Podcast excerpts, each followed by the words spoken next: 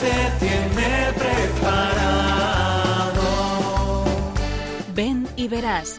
Hoy con las Cruzadas de Santa María en un programa dirigido por María José Luciáñez. Aunque sean muchas las preguntas y si te surgen tantas dudas, decir verdad lo que te canta. Te conoce antes, sabe tu nombre y lo que vives y lo que siempre vas buscando. Muy buenas tardes, queridos oyentes de Radio María.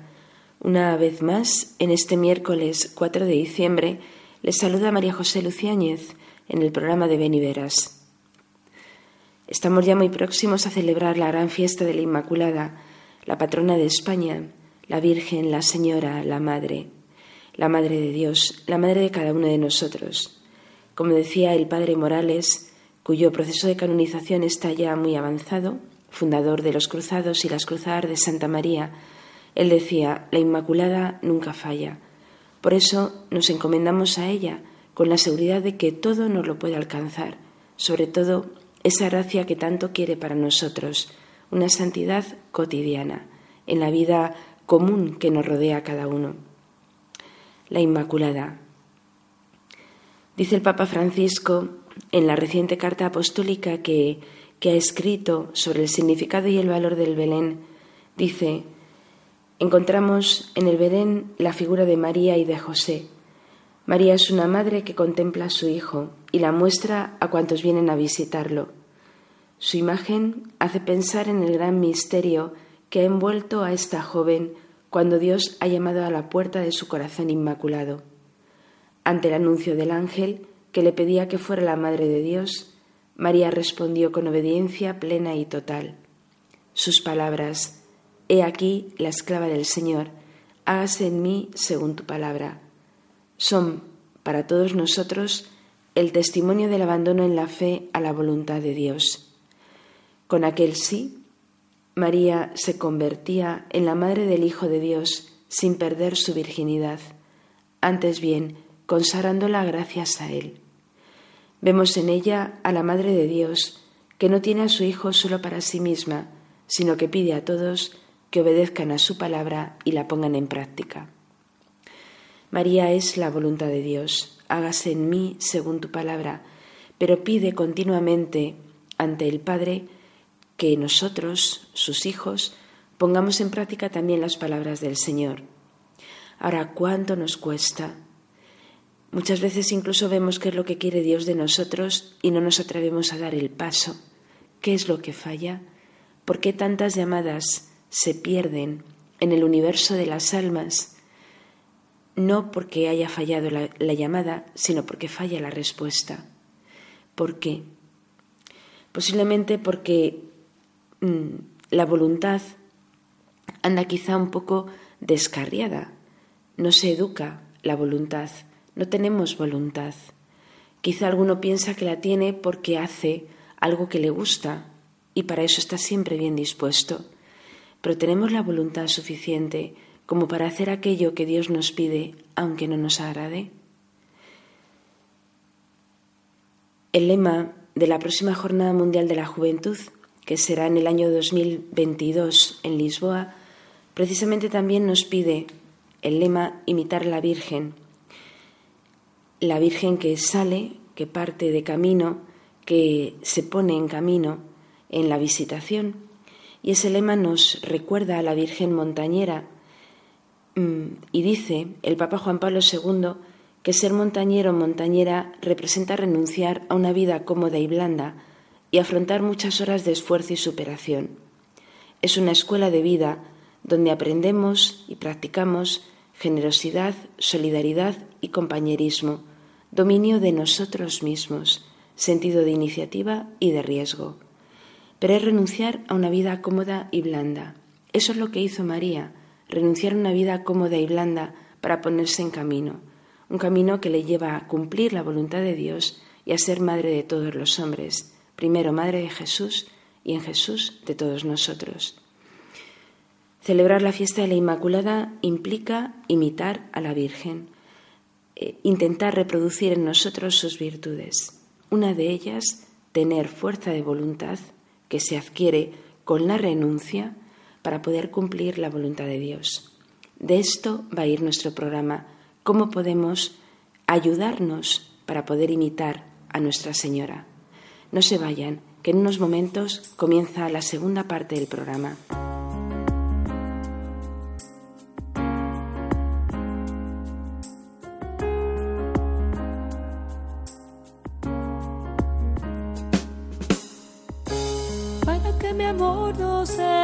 Sentimiento, tan solo un deslumbramiento pasajero para no gastar mis palabras más mías ni vaciar de contenido mi te quiero. Quiero hundir más hondo mis raíces en ti y cimentar en solidez este mi afecto pues mi corazón que es inquieto y es frágil, solo acierta si se abraza tu proyecto. Más allá de mis miedos, más allá de mi inseguridad,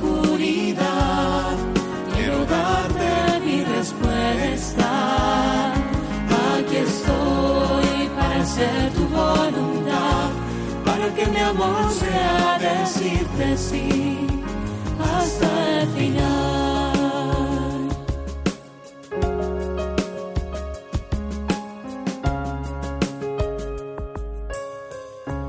Dame a comprender, Señor, tu amor tan puro, amor que persevera en cruz, amor perfecto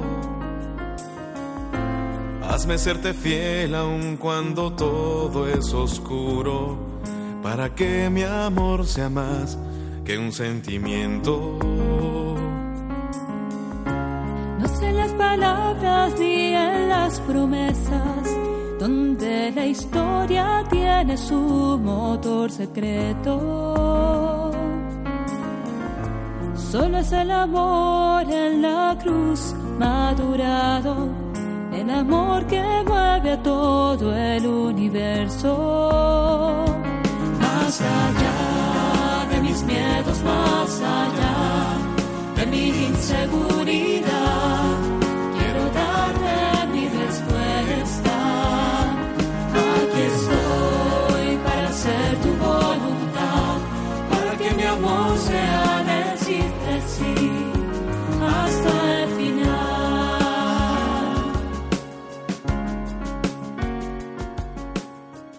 Nos encontramos en el programa de Ven y Verás y de la mano de la canción que acabamos de escuchar, damos paso a la segunda parte del programa, que como nuestros oyentes ya conocen, se trata especialmente de una tertulia en torno a, a un tema especialmente de formación, un tema relacionado con los jóvenes, un tema relacionado con la vocación. Y de la mano de la canción que hemos escuchado, para que mi amor no sea simplemente un sentimiento, pasajero, para que mi amor sea permanente, para que mi amor sea para siempre. Y yo trabaje firmemente en el amor, pues por esa razón vamos a hablar hoy de la fuerza de voluntad, que es una de las facetas del hombre, una de las eh, facultades espirituales que tiene el hombre, que quizá, bajo mi punto de vista, es una de las menos trabajadas y menos enseñadas en la niñez y juventud. Y comenzamos con la presentación de, las personas que están hoy en nuestra tertulia, de los jóvenes que hoy nos acompañan. Muy buenas tardes. Buenas tardes, María José. Hola, María José, buenas tardes. Bueno, pues eh, tengo a mi lado aquí a Jessica Cárdenas y a Marta Carroza y se van a presentar, van a decir quiénes son, eh, qué estudian y, bueno, y qué tal se encuentran aquí en el programa de hoy. Hola, ¿qué tal? Pues yo soy Jessica eh, yo vengo de México, ya se va a notar ahí un poquito en mi acento, y estoy estudiando el máster en marketing. Voy a estar aquí un tiempo en Madrid y nada, pues aquí platicando de temas que son tan importantes y a veces tan poco escuchados. Y Jessica, ¿de dónde eres? ¿De qué ciudad de México? Ah, de Guadalajara. Ah, Guadalajara, Jalisco. Sí, sí. Muy bien, muy bien. A ver, Marta. Buenas a todos, yo me llamo Marta, eh, soy de Madrid Y bueno, estuve estudiando Derecho en la Universidad Autónoma y ahora me estoy preparando unas oposiciones y he tenido la oportunidad de venir eh, varias veces a este programa y, y, creo que siempre se tratan temas muy interesantes y muy, muy importantes para todos, así que espero que sea de provecho para, para todos. Bueno, muy bien, Marta. Bueno, como ya saben nuestros oyentes, Marta Carroza es asidua en el programa y ha venido varias veces y desde, desde hace tiempo. Y Jessica, pues posiblemente no sea la primera vez que venga, ni la, o sea, es la primera vez que ha venido, pero no creo que sea la última vez que venga. Bueno, esperemos. espero, espero. Bueno, muy bien, pues vamos a hablar de la fuerza de voluntad, ¿no? Parece que, mm, que, bueno, cuando se habla de esto, pues todo el mundo piensa, ah, yo tengo mucha fuerza de voluntad porque me he propuesto sacar una carrera y la voy a sacar. ¿no? Y ahora yo os pregunto, ¿qué entendéis por fuerza de voluntad? Ya sé que es una definición muy difícil, por eso podéis dar simplemente algún apunte de lo que creéis que es la fuerza de voluntad. Jessica. Bueno, yo creo que es justo, o sea, como la capacidad de llevar a la acción una decisión que ya has tomado. Y ahí yo lo uno mucho y inmediatamente no puedo no pensar en, la libertad, porque la verdadera libertad pues es decidir lo que, lo que es mejor para mí y muchas veces lo que es mejor no es lo que más me acomoda. Entonces justo ahí es donde entra la voluntad, en hacer no lo que me acomoda o lo que se me antoja o me apetece, sino lo que es mejor. eso, eso es lo que yo pienso. Está muy bien indicado lo que es mejor para ti. ¿no? Claro, mejor para ti de cara a un bien mayor siempre. ¿no? Marta, ¿algún apunte más sobre lo que crees que es la fuerza de voluntad? Pues yo lo había concebido quizás desde otra perspectiva y pensaba que era algo así como la repetición de actos que el hombre puede hacer para perfeccionarse, para realizarse mejor, quizá como persona, y eso le alcanza a alcanzar el fin para el que ha sido creado, que quizá sea pues un conocimiento cada vez más perfecto de Dios en todas sus vertientes, digamos. Entonces, según lo que acabáis de decir, eh, Jessica, enfocado al bien mejor para la persona, tú, eh, Marta, que has indicado un poco para poder conocer mejor a Dios ¿no? y el, fin del hombre, para poder llegar a alcanzar el fin del hombre. Entonces, ¿creéis que tener fuerza de voluntad es importante para, en la vida cristiana para poder seguir a Jesucristo y entregarse a Él? ¿Es importante o es simplemente algo accesorio, podríamos decir? Es decir, una persona que no tenga voluntad puede perfectamente determinarse en un seguimiento a Cristo? Mm, pues podrá a lo mejor desearlo, pero quererlo y hacerlo, a lo mejor no lo va, no, no va a poder. Y yo pienso justo, ¿no? A ver, si la, si la voluntad es la capacidad de hacer lo que he decidido que es mejor para mí, pues es que Jesús nos pone el ejemplo en hacer lo que nos conviene más. O sea, ser esa mejor versión de nosotros mismos que se traduce en el día a día, en las cosas como tan cotidianas. Y entonces sí, o sea, sí que se necesita la voluntad porque, pues no sé, no me imagino a Jesús ahí acostado en el sillón haciendo sus deberes o sus tareas porque él es más cómodo, sino a ver en lo que toca y dando el 100. Claro, porque el seguimiento de la vida, el seguimiento a de Jesucristo y la vida cristiana, en principio, muchas veces no supone hacer lo que más me apetece. Por esa razón es necesario tener voluntad, porque eh, uno ha deliberado cuál es el bien, se pone a hacerlo, pero encuentra obstáculos. Entonces, ¿qué es tener fuerza de voluntad? Pues es hacerlo a pesar de los obstáculos y por lo tanto superarlos. Yo pensaba que sí que es importante para cualquier cristiano ejercitarse en la voluntad porque desde mi punto de vista, sí, Jesucristo es la perfección y es mi ideal alcanzar y Él es mi modelo. Y yo he visto que Él en su vida pues ha alcanzado esa perfección y yo quiero cada vez asemejarme cada vez más a Él, pues tendré que ejercitarme cuanto antes en, diferentes campos para poder eh, asemejarme cada vez a Él. Entonces, por ejemplo, en la humildad, en la entrega a los demás, en la pureza, en la sabiduría. Entonces hay que ir trabajando, yo creo, cada ámbito para eh, cada vez asemejarme más a Jesucristo. Claro, ¿y ese trabajo es fácil? Yo creo que no. Bien. ¿Vale? Entonces, como no es fácil, pues hay que ejercitarse. Claro. ¿No? Vale. Y ahora os pregunto, ¿cómo uno se ejercita para tener fuerza de voluntad? Pues. Marta.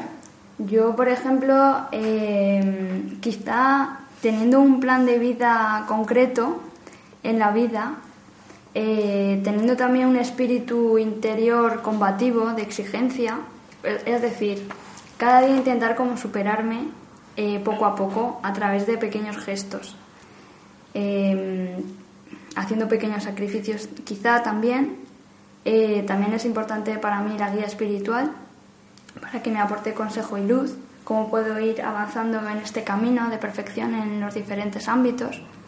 Y pensaba algo así, en mi caso.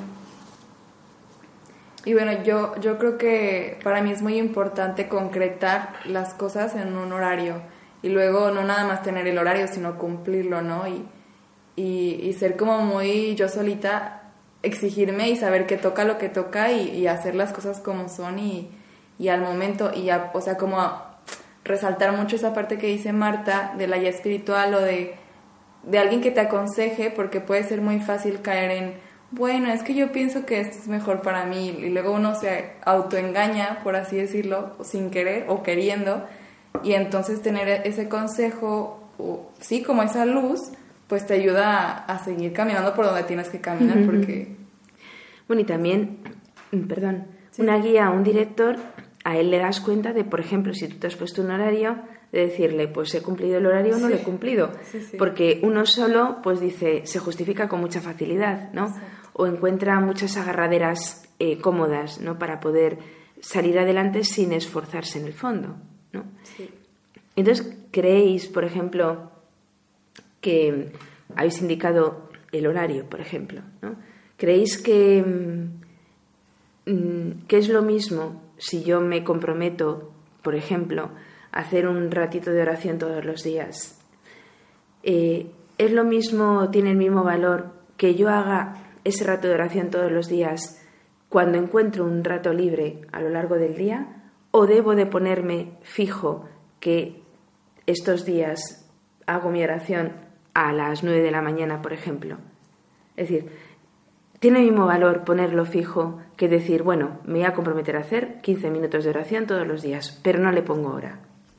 Bueno, yo hasta incluso no, no pensando en el valor, sino en ser realistas, es que si no te pones una hora y un día, o es que luego no lo haces, o sea, o es muy fácil que se, te llena el día de otras ocupaciones inventadas a veces, que luego no te permiten hacer lo que pues es importante en un principio, entonces yo creo que sí es muy importante definir las cosas como son, o sea, lugar, hora, día, todo. Y esto que para la oración se ve tan claro sobre todo en, la vida cristiana, trasladado a otros campos de la persona, por ejemplo, el estudio. Tiene el mismo valor que yo me ponga un horario de estudio fijo todos los días que el decir voy a estudiar en los ratos libres que voy teniendo cada día, pero primero voy a ir poniendo también otras cosas que van surgiendo a lo largo del día. Yo creo que tanto como la oración como el estudio habría que ponerlo de una forma fija en el horario Mm, sobre todo la oración sí que me parece un medio muy importante para ejercitarse en la voluntad también y es un medio que aporta mucha luz también con respecto a Jesucristo. Sí que es verdad que yo intento hacer oración y que la tengo en mi horario puesta todos los días a primera hora de la mañana y creo que sí que es muy importante eh, que sea fija, no que cada día la hagamos a un determinado tiempo, tanto como la oración como el estudio como cualquier otra actividad que tengamos, porque si lo hacemos de forma constante, pues también nos ejercitamos en esa parte, ¿no? En la perseverancia, en la constancia, en conseguir. Será más fácil alcanzar el objetivo de esta forma.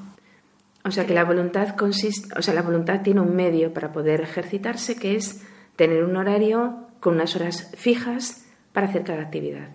Puede ser deporte, estudio, ¿no?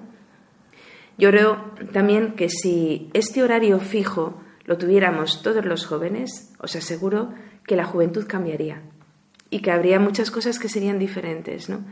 Porque, por ejemplo, el, estudio es muy importante. El estudio no se puede hacer pues de forma agolpada la víspera de los exámenes y esto sucede incluso en la vida universitaria, ¿no? Cuando hace unos cuantos años yo creo que era más serio el estudio que se tenía en la universidad, creo yo, ¿no?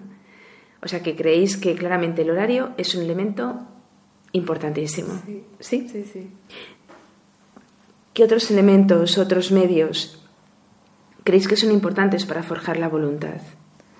Quizá yo creo que la exigencia y el espíritu combativo interior, es decir, el intentar superarse uno mismo, intentando, por ejemplo, proponerse metas u objetivos de forma gradual, un poco más de nivel, digamos, para ir perfeccionándose humanamente. Por ejemplo, cuéntanos un ejemplo concreto de esos medios eh, objetivos a corto plazo para alcanzar un objetivo mayor. Mm. Por ejemplo, incrementando el horario, incrementando el tiempo de, oración, por ejemplo, o metiendo otros medios eh, alternativos, como por ejemplo, yo hace poco pues empecé, por ejemplo, con la lectura espiritual y ahí también supe eh, la vida de santos y me, di cuenta que me acercaba a Dios, por ejemplo, eso al principio en mi horario no lo tenía, es otro medio que añadí y que vi que me, que me ayudaba, por ejemplo. O pequeños sacrificios interiores que uno conoce, que nadie a lo mejor se da cuenta, pero que cada vez pues se va uno, por ejemplo, mortificando más. Bueno, a mí muy concreto y que yo lo noto muchísimo que me ayuda es el deporte. Porque, bueno, si bien es que a mí me gusta hacer deporte, pues, o sea, requiere un esfuerzo y no es como que, ay, ya la pasas bien todo el rato y no me duele nada y no me canso y no, no, no. O sea, justo es hacer eso que, o sea, no sé, lo que no me gusta o el ejercicio que, que me cuesta, porque yo sé que forja mi voluntad y que no se trata de de lo que a, mi cuerpo le apetece, sino lo que pues yo sé que necesita en este caso, por ejemplo. Y no sé, a ver, yo jugaba fútbol y para mí era el ejemplo de oro que siempre digo, a ver, a mí me gustaba jugar los partidos, pero entrenar pues no me gustaba, entonces, claro, yo veía muy claro que mi fin era en ese caso, pues jugar bien un partido o que me permitiera jugar el entrenador, porque luego si no entrenabas no te dejaban jugar. Entonces, pues una vez que yo veía muy claro que lo que quería era jugar esos partidos, pues ahí los medios que eran pues ir a entrenar, ser constante, no faltar, no ponerme cualquier pretexto para dejar de ir a entrenar. Y entonces aunque no me gustaba o no me apetecía entrenar, pues lo quería porque al final lo, yo quería ser una mejor jugadora, por así decirlo. Entonces, como que yo ahí veo muy, pues muy bien, o sea, muy fácil de comprender esto de la voluntad. Y en el deporte yo creo que es una manera muy buena de, ejercitarse. ¿Qué os parece em, un consejo que da, bueno, un sacerdote jesuita, que es muy buen pedagogo? Dice que con relación a la formación de la voluntad es preciso negarse gustos inmediatos. Sí, pues yo creo que no es nada más el negarse por negarse, ¿no? Porque es tal cual es una manera como de entrenarte, porque luego vendrán las cosas grandes o medianas y si ya estás entrenado en eso, pues no vas a sufrir tanto o no, o no vas a ser incapaz de, de, dar el paso, llámese en, en lo que se llame, o sea, no sé, o sea, hay muchas cosas o muchas veces en la vida que te hacen enfrentar ante situaciones que no van a ser lo más gustosas o más placenteras, pero es que las tienes que hacer y seguir adelante y, y pues mientras más preparado estés, pues mejor. O sea, no es como sufrir por sufrir, sino... Claro, efectivamente, no es sufrir por sufrir, pero... Sino, a ver, tiene un, una finalidad, que es entrenarnos. Claro. El otro día subíamos a la montaña y, y claro, no hacía muy buen tiempo, que digamos, al subir la montaña. Y interiormente pensaba, eh, bueno, a lo mejor pues no era el mejor día para subir ¿no? para escalar. Pero el esfuerzo que supone la subida, eso seguro que nos hace bien. Por eso, ese esfuerzo, el superarte en las cosas pequeñas, en el paso a paso, en el fondo eso repercute en mi voluntad. Por eso tenemos que acostumbrarnos a los esfuerzos, porque la sociedad de hoy día no está acostumbrada y los jóvenes de hoy día mm, es como que todo el ambiente nos envuelve para dirigirnos a aquello que no nos cuesta esfuerzo. Todo está diseñado para, para hacerlo todo placentero y sin coste. Y claro, eso no nos educa. También este mismo pedagogo decía que hay también una forma de aprender a tener voluntad, que es repitiendo los actos, ¿no? que era lo que tú decías al principio con respecto a la voluntad, ¿no? a lo que era la voluntad. La repetición de actos con vistas a adquirir una serie de hábitos positivos o virtudes. Y él recalca en este punto de la repetición de actos el empeñarse en los pequeños detalles, las cosas pequeñas. ¿Qué pensáis de las cosas pequeñas? Pues no sé, yo tenía un profesor que siempre nos decía, los pequeños detalles hacen la diferencia. Y era un profe, eh, lo decía en materia de diseño, ¿no? Pero luego yo decía, es que sí, en la vida cotidiana, pues también es que sí que es verdad. Y a veces esos pequeños detalles son los que a lo mejor los demás no notan o no ven, pero pues ahí está la delicadeza y el cuidado de, de verlos uno y, cuidarlos. O sea, yo creo que sí hacen una gran diferencia. Son como ese pequeño, esa pequeña tuerquita en, el, en ese gran reloj, que si falla la tuerquita, pues luego deja de funcionar el reloj. Claro. Decía este pedagogo, el padre Morales, es la conciencia del deber en todas sus manifestaciones, por insignificantes que parezcan. ¿no? La conciencia del deber. Yo creo que también los pequeños detalles ayudan mucho a dominar la soberbia o el orgullo que puede tener uno, porque realmente como tú y Dios conoce ese acto, ese vencimiento, ese sacrificio interior que tú has hecho, pues tiene muchísimo mérito, ¿no?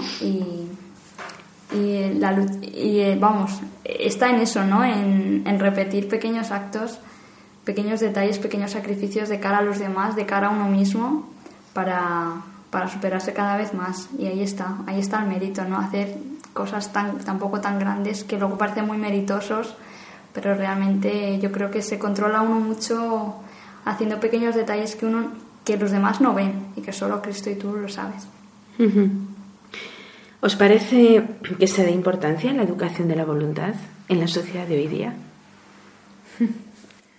Bueno, yo, yo creo que, no sé, yo en la universidad allá en México, pues yo la verdad sí me quejaba mucho porque justo estas materias como más de humanidades o de las clases de antropología, las clases de desarrollo humano, le llamaban o le llamábamos las clases de relleno.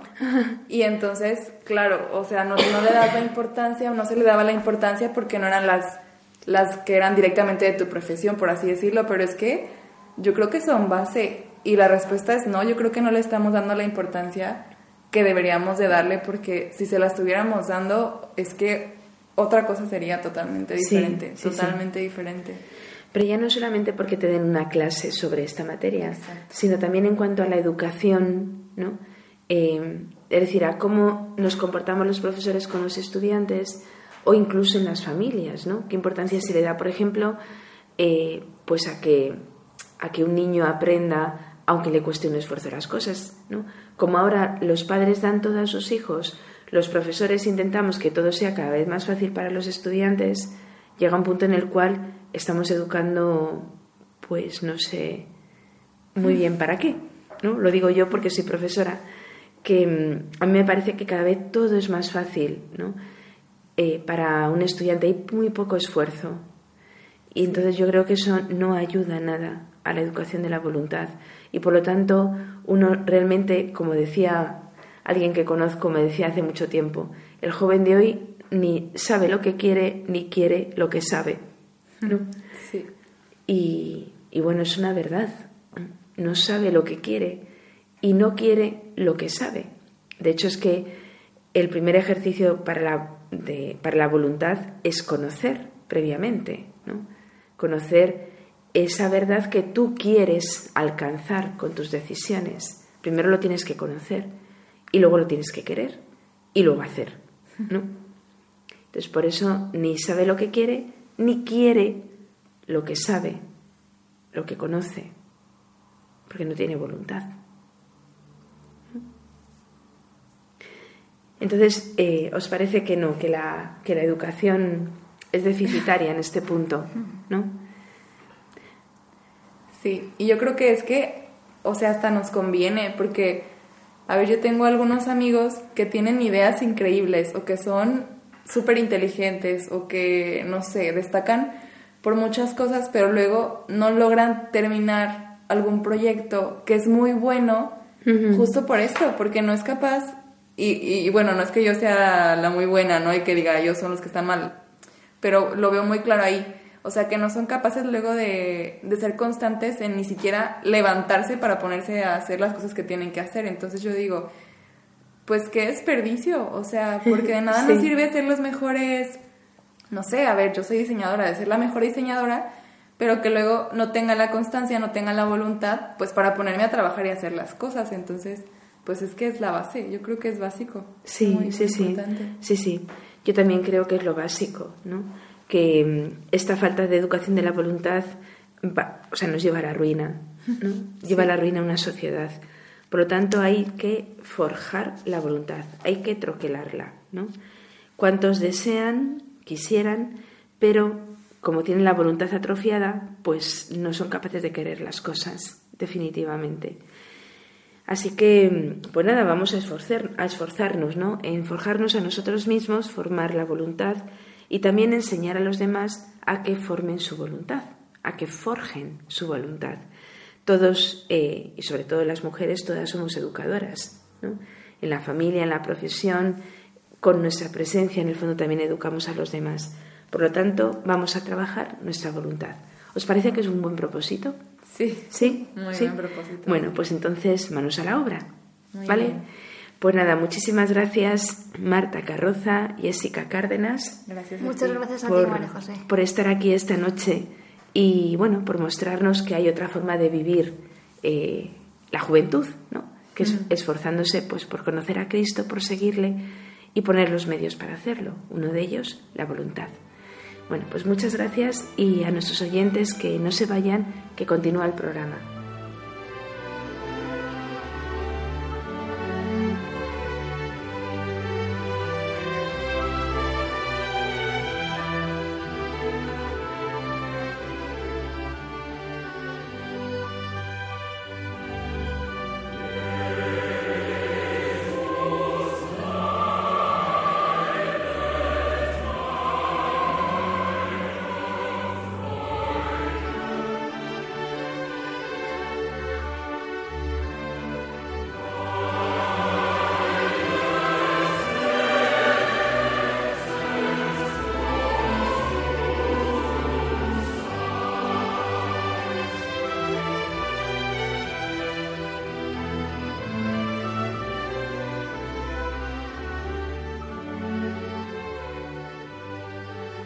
Nos encontramos en la tercera parte del programa de Ven y Verás.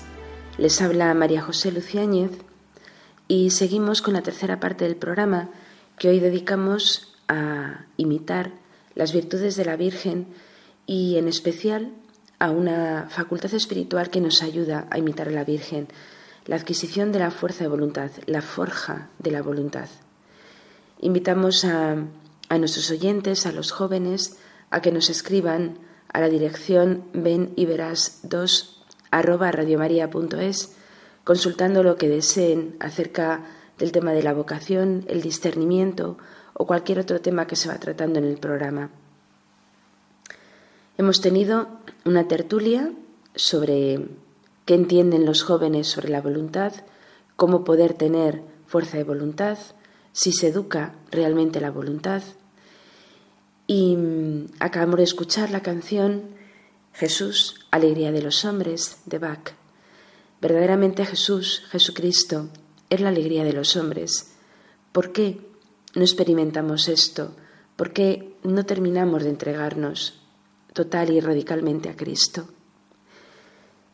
Quizá porque nos falle, al menos en, en algunas ocasiones, esta fuerza de voluntad. También nos preparamos para la fiesta de la Inmaculada, esa fiesta que, a tanto nos, que tanto nos hablan de belleza, de verdad, de pureza. La concepción inmaculada de la Virgen María es un maravilloso misterio de amor. La Iglesia lo ha ido descubriendo poco a poco al andar los tiempos. Como muy bien sabemos y saben nuestros oyentes, tardó un tiempo en declararse el dogma de la Inmaculada, aunque el pueblo cristiano siempre miraba a la Virgen, a la Madre de Dios, como la Inmaculada.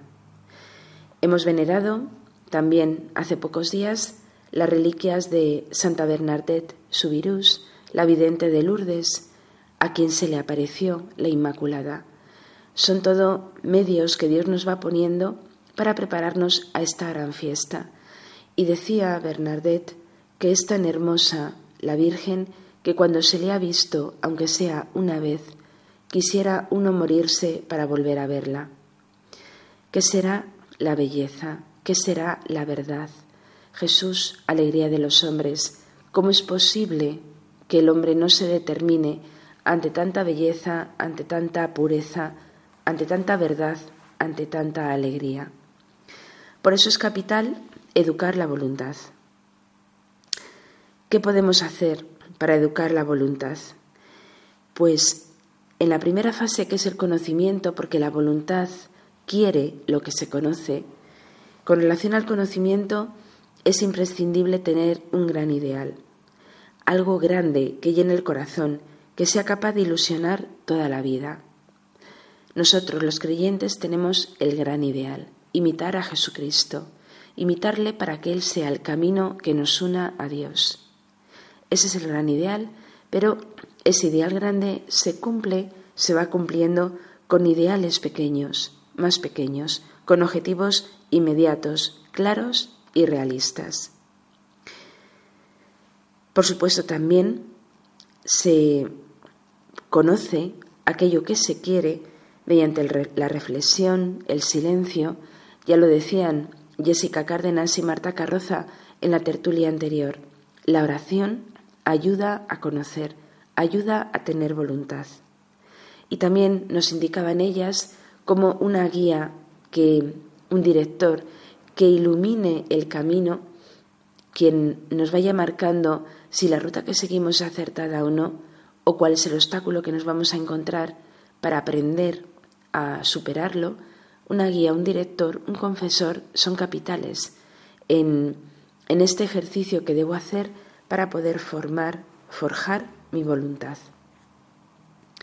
Ahora, con respecto a lo que es el acto de querer, de hacer, de ejecutar aquello que yo conozco y, quiero verdaderamente, ayuda mucho aquello que nos decía Juan Pablo II, imitando a la Virgen, que es montañera, el esfuerzo. El esfuerzo es muy importante y hoy no se educa en el esfuerzo.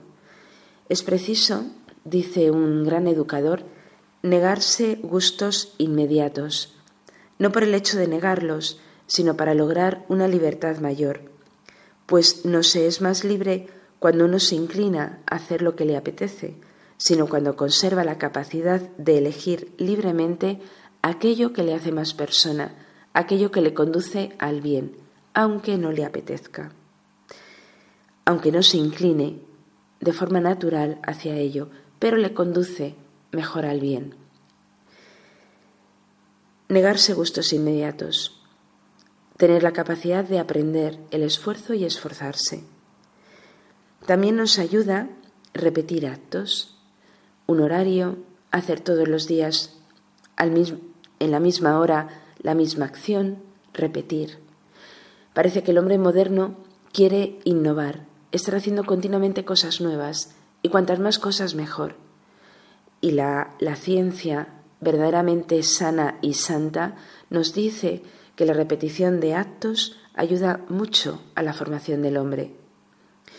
Adquirir una serie de hábitos positivos o virtudes, ¿no? Repetir, repetir lo bueno. Todos los días me pongo a estudiar a la misma hora. Todos los días voy a hacer deporte a la misma hora. Todos los días voy a misa, si es posible, a la misma hora. Hacerme un horario. Eso es capital para tener fuerza de voluntad. Repetir actos. Por eso, en relación con esto, son muy importantes los pequeños detalles. Hacer las cosas pequeñas que nadie ve y que muchas veces me cuestan esfuerzo porque nadie las ve. Las pequeñas cosas, qué importantes, qué, qué importantes son. Yo realizo una acción y recojo después perfectamente los utensilios que he utilizado. Dejo siempre limpia eh, mi mesa de trabajo, mi mesa de estudio.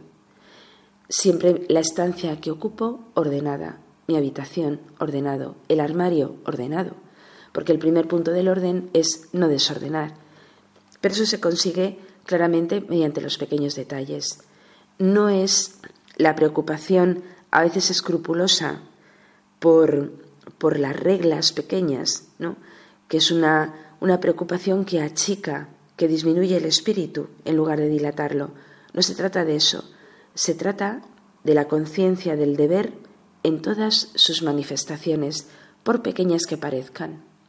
La conciencia de mi deber, y parte de mi deber es no desordenar, tenerlo todo ordenado y limpio.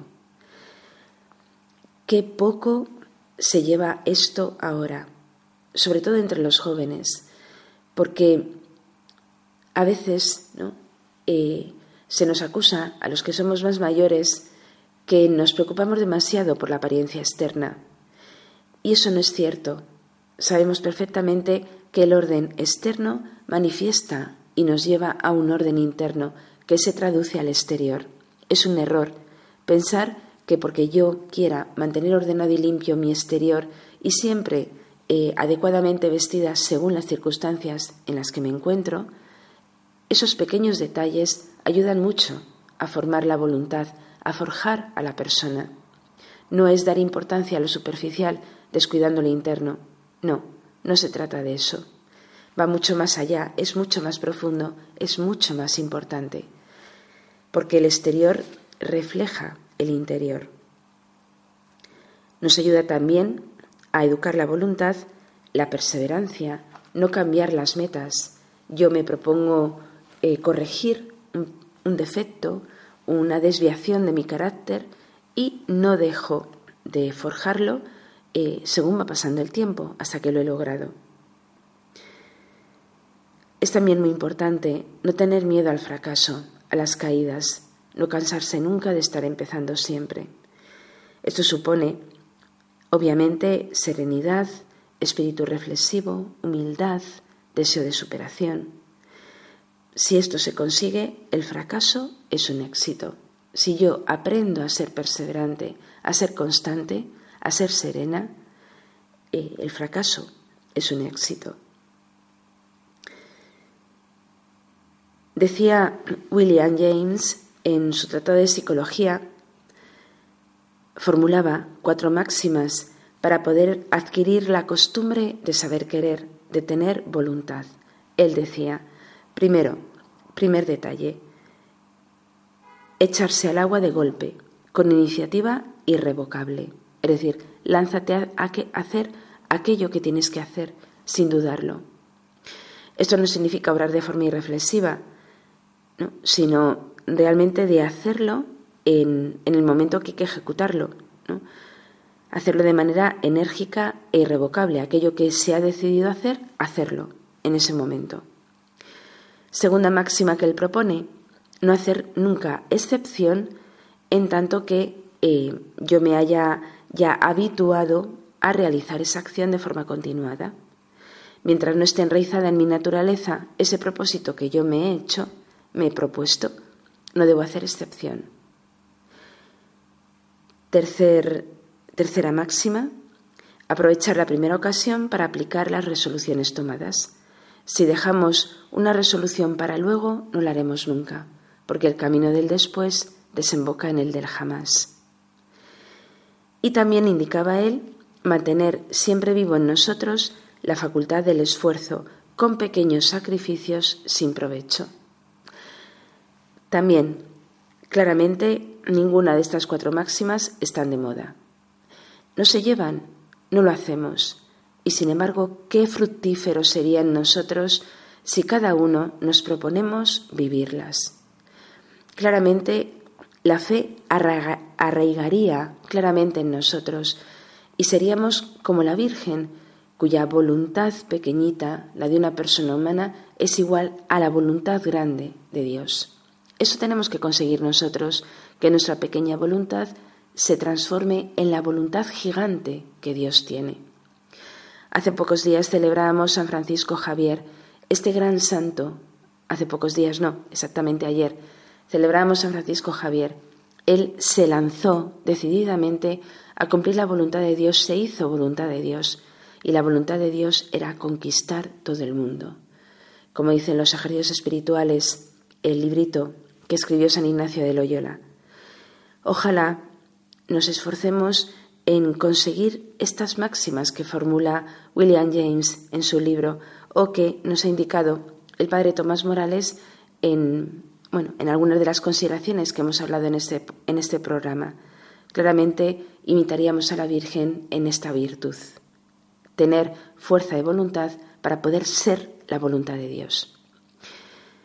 Pues con estas ideas que fundamentalmente hay que poner en práctica, y no solamente considerarlas como tal, sino ponerlas en práctica, eh, pues ya nos preparamos para vivir la fiesta de la Inmaculada y le pedimos a la Virgen, a esta poderosísima y buenísima Madre mía, Madre nuestra, que nos alcance el milagro que más quiere eh, conseguir para nosotros, que es entrar en el camino de la santidad, un camino que hacemos fácilmente porque nos conduce ella.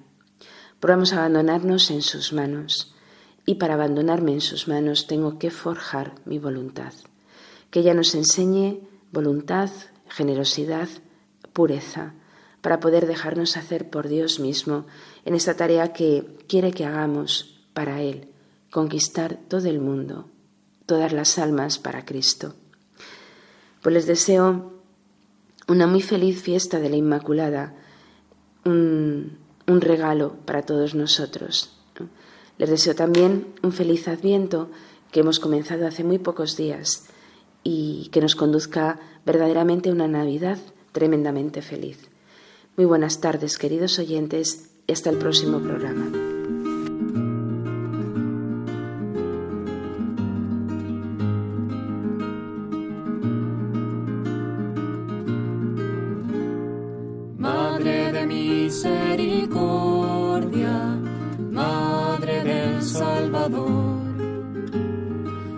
Auxilio de los cristianos ruega por nosotros a Dios.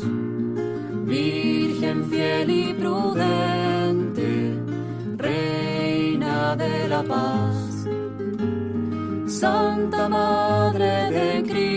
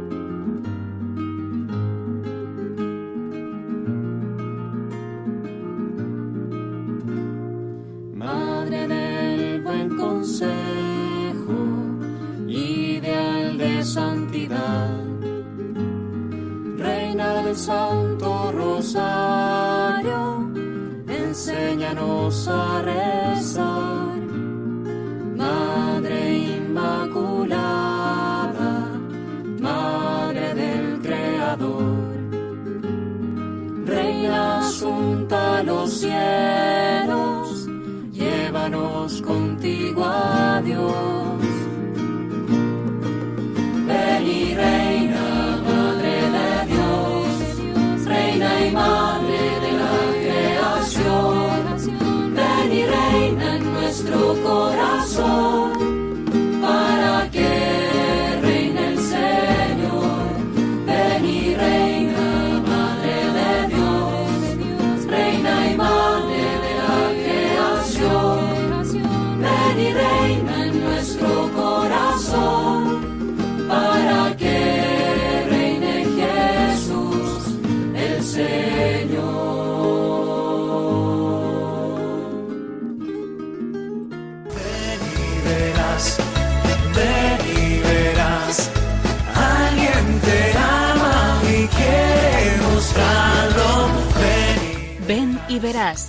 Hoy con las Cruzadas de Santa María en un programa dirigido por María José. Preparado